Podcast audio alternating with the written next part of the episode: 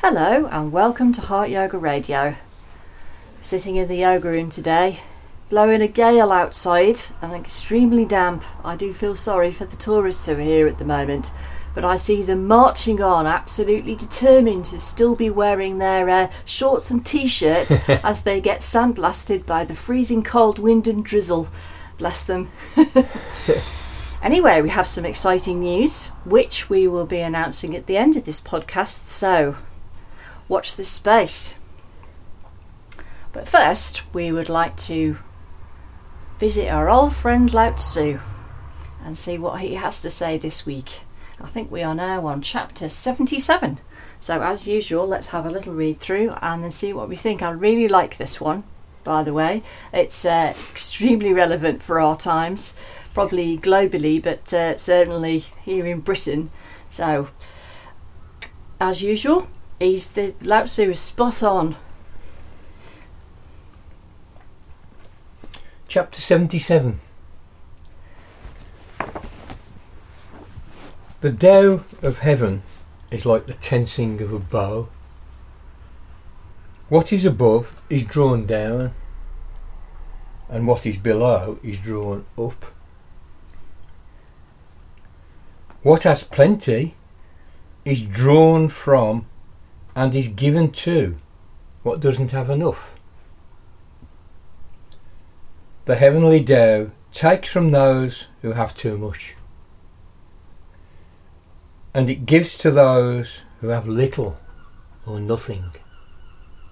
Ah, but the human way is different. Even the wealthiest leech the poor, so they can have even more.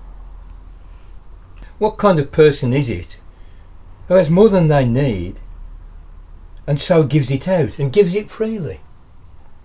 Only a being that is filled with the Tao. So, yes, the human way is certainly very different, unfortunately. But my God, it's like we just made that up just to sort of uh, hang some sort of uh, left wing political um, dialogue off that, but that that's what that's what he really wrote, or at least that's what the translator really translated it as. Yeah, I mean, it seems surprisingly apposite uh, for now. Uh, we do live under a political system which is pretty well a global political system, despite what you see with uh, ructions between factions and a kind of a cold saber rattling war going on in the South China Sea, and of course the Russia-Ukraine business, and God knows what what's happening in uh, in, in in Africa and various other parts of the world where there's all kinds of civil wars and so on. Nevertheless, there is a kind of an overarching financial system, I suppose, is the core system of it all. Global capitalism. And it's a trickle up system, that is what it is. It's a trickle up system. You dig a little, you don't have to dig even that deep to discover that is precisely the agenda. For the poor to get poorer, as the even the wealthiest leech the poor so that they can have even more. Now, uh, Lao Tzu is contrasting that with the, his, his, his desired way, which is the way of Tao. The whole book which we're now coming towards the end of. There's only a few more aphorisms.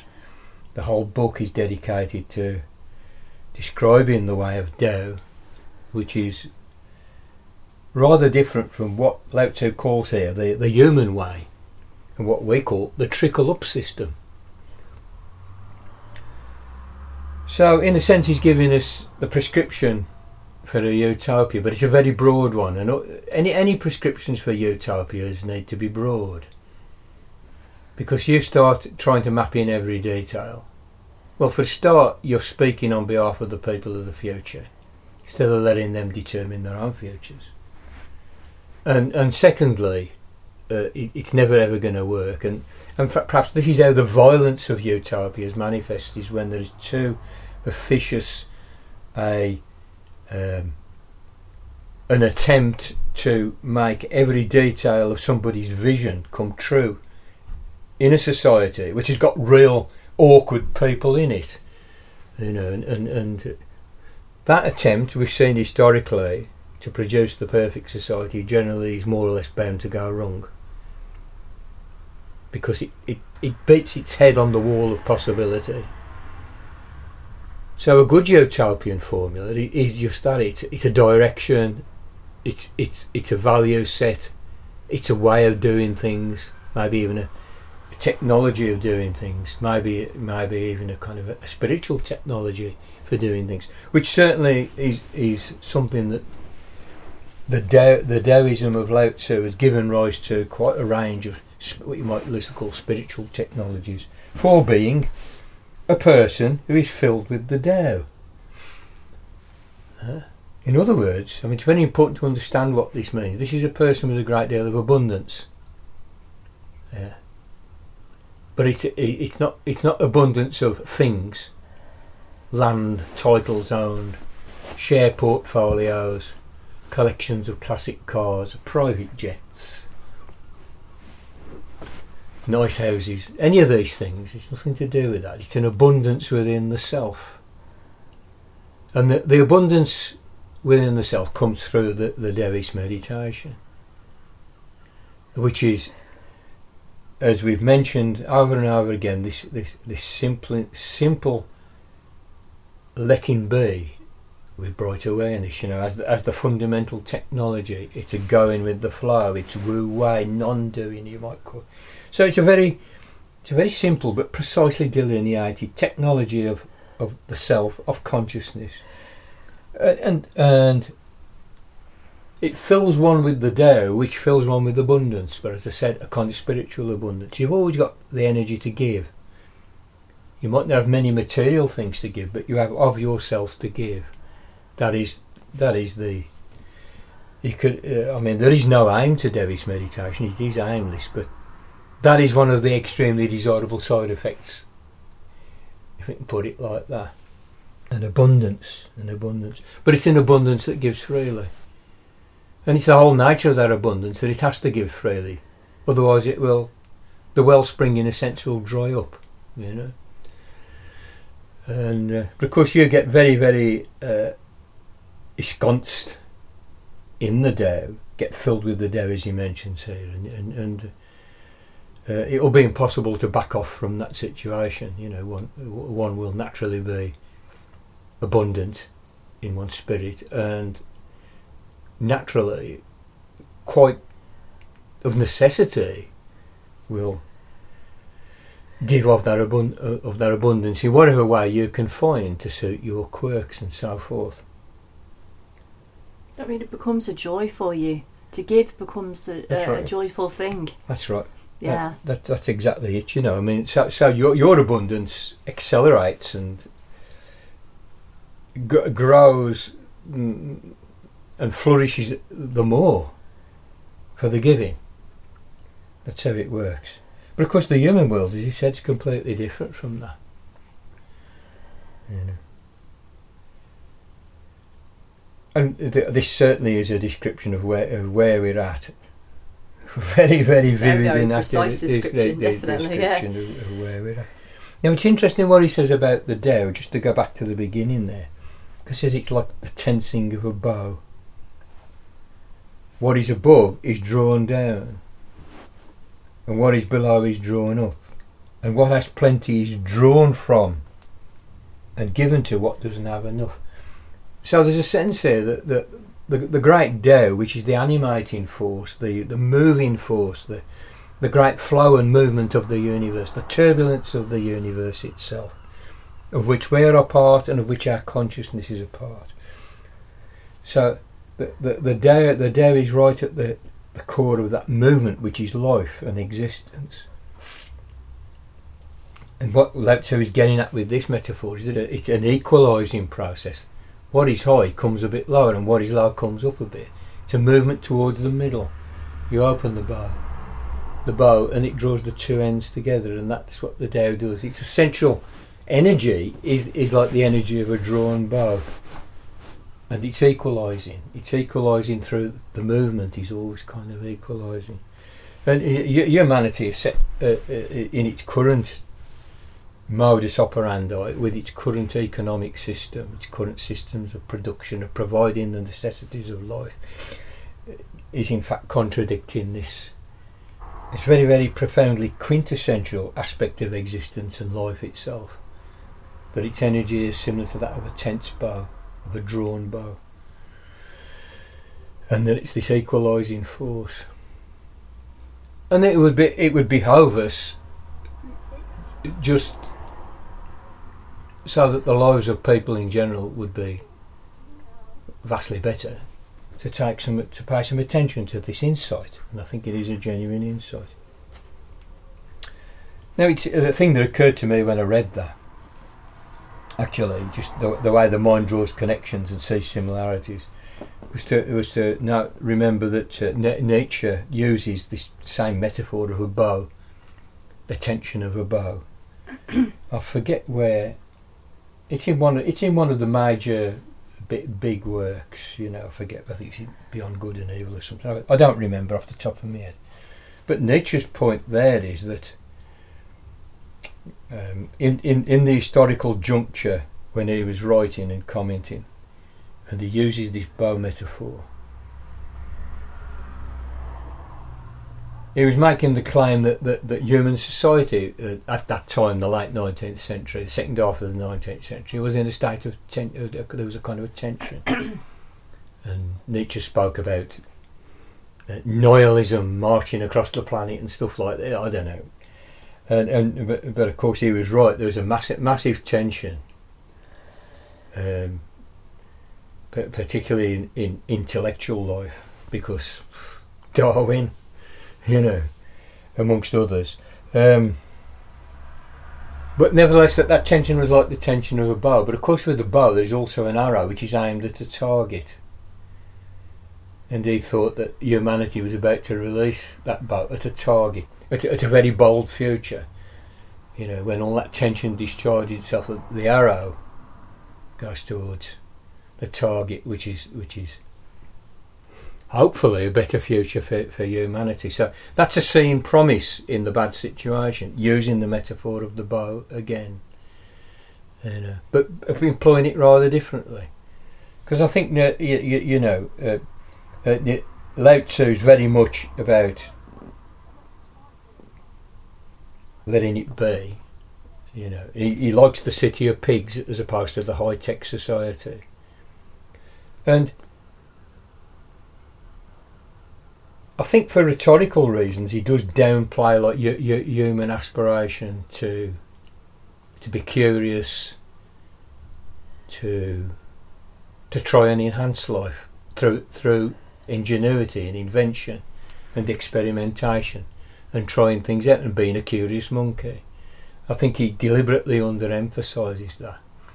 Whereas the cultural current which Lao Tzu originated of Taoism was itself responsible for vast amounts of human invention, human curiosity, um, being uh, human curiosity being uh, drawn upon and exploited, and for invention and technology, given that, that Taoism, as opposed to Bu- Buddhism, Hinduism, and Confucianism, produced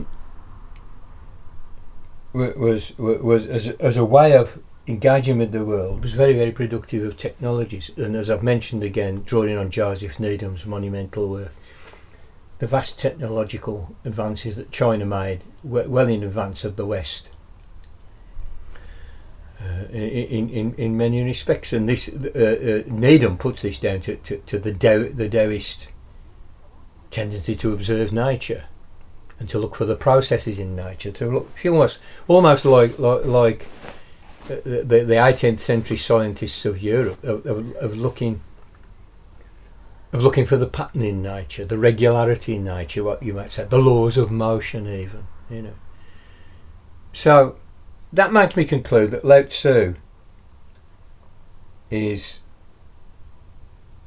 though he's downplaying human aspiration, something which nature brings out the target, the target in the future, with the metaphor of the bow. Lao Tzu is using the metaphor of the bow to to downplay that side of things. But I think we conclude that it, it, it is just a rhetorical ploy to move us in that direction. And that Taoism itself, the, the, the totality of this philosophy, and the, particularly the notion of the Tao, and the reliance on the, the love for nature and observation of nature and the processes of nature, gives rise to um, and encourages that, that that very inventiveness, or you might call it that need to enhance human life, to secure and enhance human life. And I think I think Taoism, it, it, as it's operating with us now, we need we need to sort of bring back that recognition as well that that side of life is not completely discounted. It's just that we certainly are, are over emphasising it in the way our culture approaches his life. You know, the, the emphasis on the securing and enhancement of life in our society is almost malignant. You know, it, it's stealing all the energy to the point that it's malignant. It's it's it's cancerous upon us. Yet human beings cannot manage without it. But we need this other side, you know, as well. The bit where you say, well, okay, I'm now going to I'm now going to sit and contemplate and enjoy and be proud of the fruits of my work, but I'm just now going to sit and be in this world, you know. In fact, in fact, people can do that, and more and more people will do that quite, quite naturally. It's a part of our animalitas to do that. If we are, in fact, like as a society, reasonably secure, this is the virtue of a secure society, to my mind you know, one which people don't have to worry about getting enough to eat, don't have to worry about the kids' education, don't have to worry if they get a disease that they won't get any treatment, don't have to worry if they if they need to, to, to travel to another part of their country or another part of the world to visit a sick relative or to see a friend. And just generally don't have to worry and can, can conduct like a, a, a good human life without with, with security. That's what's happening to most people. You could ask anybody in Britain, they'll all buy a lottery ticket. You'd like to win the lottery ticket? Yeah, but I'm not to. It's very unlikely that I ever will, but I'm to do it. You know, it's a bit of fun, blah, blah. But basically, beyond that, most people, what they want is, they, they don't want to be Bill Gates. They want to not have to worry about getting a doctor's appointment or about the kids' education or their teeth, you know and so on and so on and, and, and, and, and, and so forth. You know, they want security. And I would say that it, it can't be beyond the wit of man to construct and grow a, a, a, a, secure society for everybody, for the many, not the few. I don't believe it is the wit beyond the wit of man. We do far more difficult things than that. Actually, running a trickle up system strikes me as yeah, such well, an elaborate operation yeah, exactly. But let's, they work let's, extremely let's, hard at that, don't they? Oh, fuck me, not off, not off, man. They throw they throw billions at it as well. Yeah. So that's what that's kind of like stimulating me to think there, you know. And as you see, I think we need we need to engage with this this whole approach critic critically. You know, I don't think you just take it as religion, and, which is why I want to sort of you know, remind Lao Tzu here about about hum, human aspiration, hum, human need to to, to, to secure an enhanced life. But when we've done that, more and more people will be able to do it, as I say, be, be filled with the Tao, be abundant. Your life's purpose would be, you know, what's the best way for me to share my abundance? So I hope everyone found that interesting. It's rather a good one this week, I think. So now we're going to tell you our exciting announcement, which I know you've all been waiting for.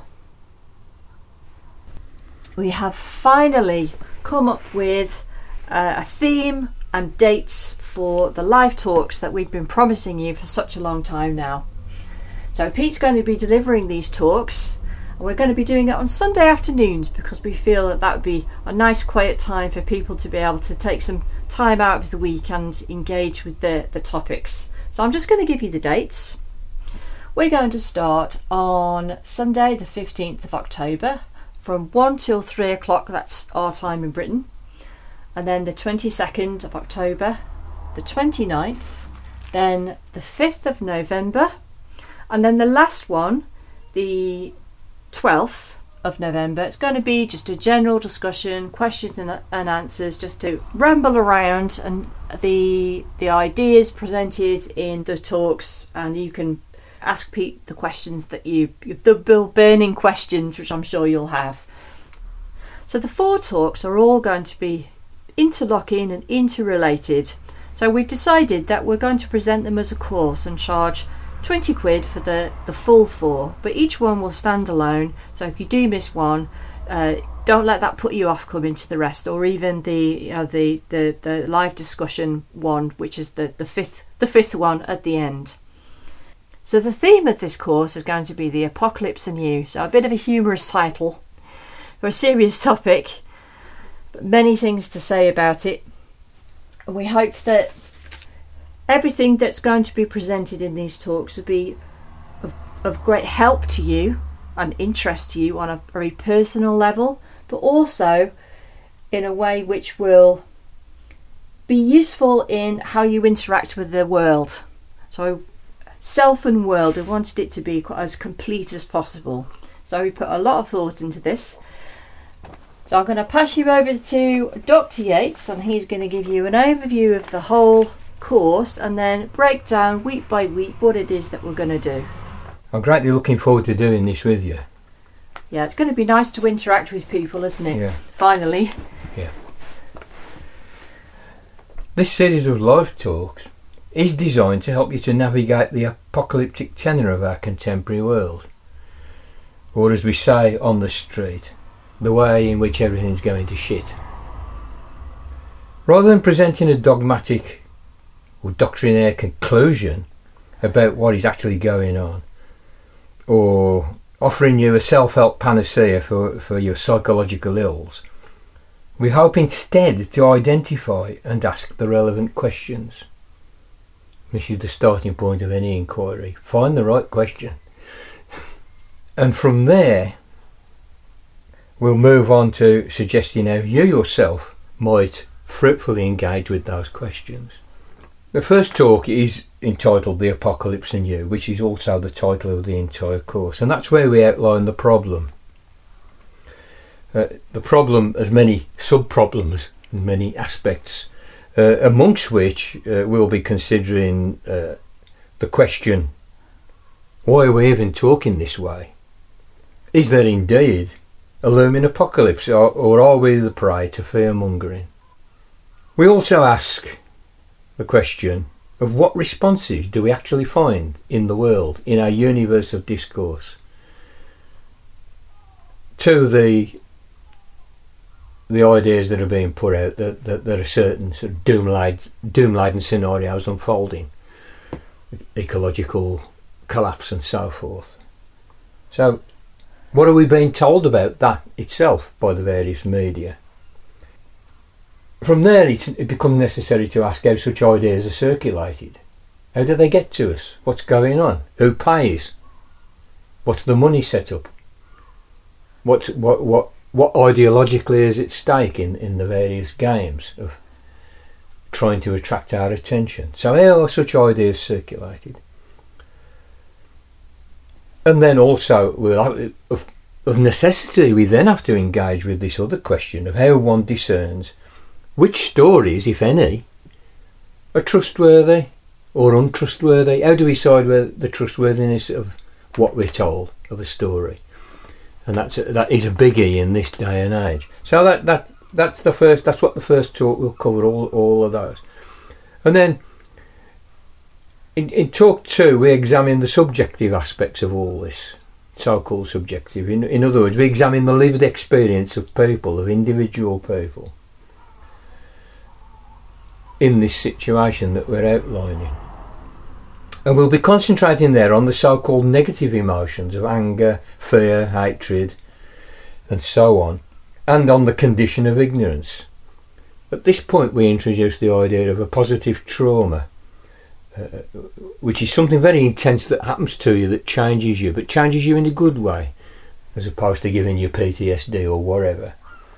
And uh, we suggest that, the, that these very intense experiences, positively traumatising experiences, uh, have, a, have a very core role in intense spiritual experience. That's the that's the second talk. The third talk, we just simply ask Socrates his root question: How is life to be lived? And we examine Socrates' contention that an unexamined life is not worth living. Fourth and final talk, we introduce the yoga discipline of letting be with bright awareness. And we relate that discipline to the questions we've engaged with in the previous talks. In other words, from the perspective of, of uh, the discipline and the results of the discipline, how do the questions we've been asking look? What do they look like? How do we entertain them? How do they, how do they register with us, given that we might be entertaining a yogic state of being through this discipline?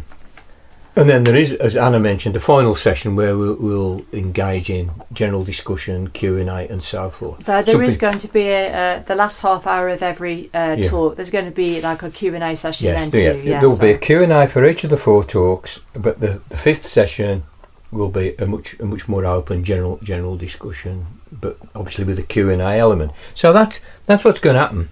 If you want to express an interest now, that would be great, and we, we would welcome it. And your best bet is to email me at my email address, which you can find on the Podbean Heart Yoga page, which is peteyates.podbean.com. Uh, you can find the, my email address there, uh, but I'm going to say it to you now because it's easy to remember. My email address is info at peteyates.uk. Info at peteyates, one word, lowercase, no spaces, dot uk. Not dot co dot uk, dot uk. And please, please get in touch and tell me that you're interested. So, in, in, in within the next week, I, I will uh, have a page, a website page, with all the details of this talk, how to pay, how to log in, how to use Zoom if you haven't used it before, and so on. Everything you need will be there, and including a summary of what we're going to cover as well. Oh, and just uh, the reason we haven't put a live link to the to Pete's email is because whenever we do that, Pete's like drowns in spam, yeah. don't you? So yeah. uh, that's that's the reason that uh, we haven't just put like a, oh, a live link to your email address in the the write up underneath this podcast. Anyway, folks, I hope that sounds interesting to everybody. It took us quite a long time to come up with that, so I think it will be a true work of art.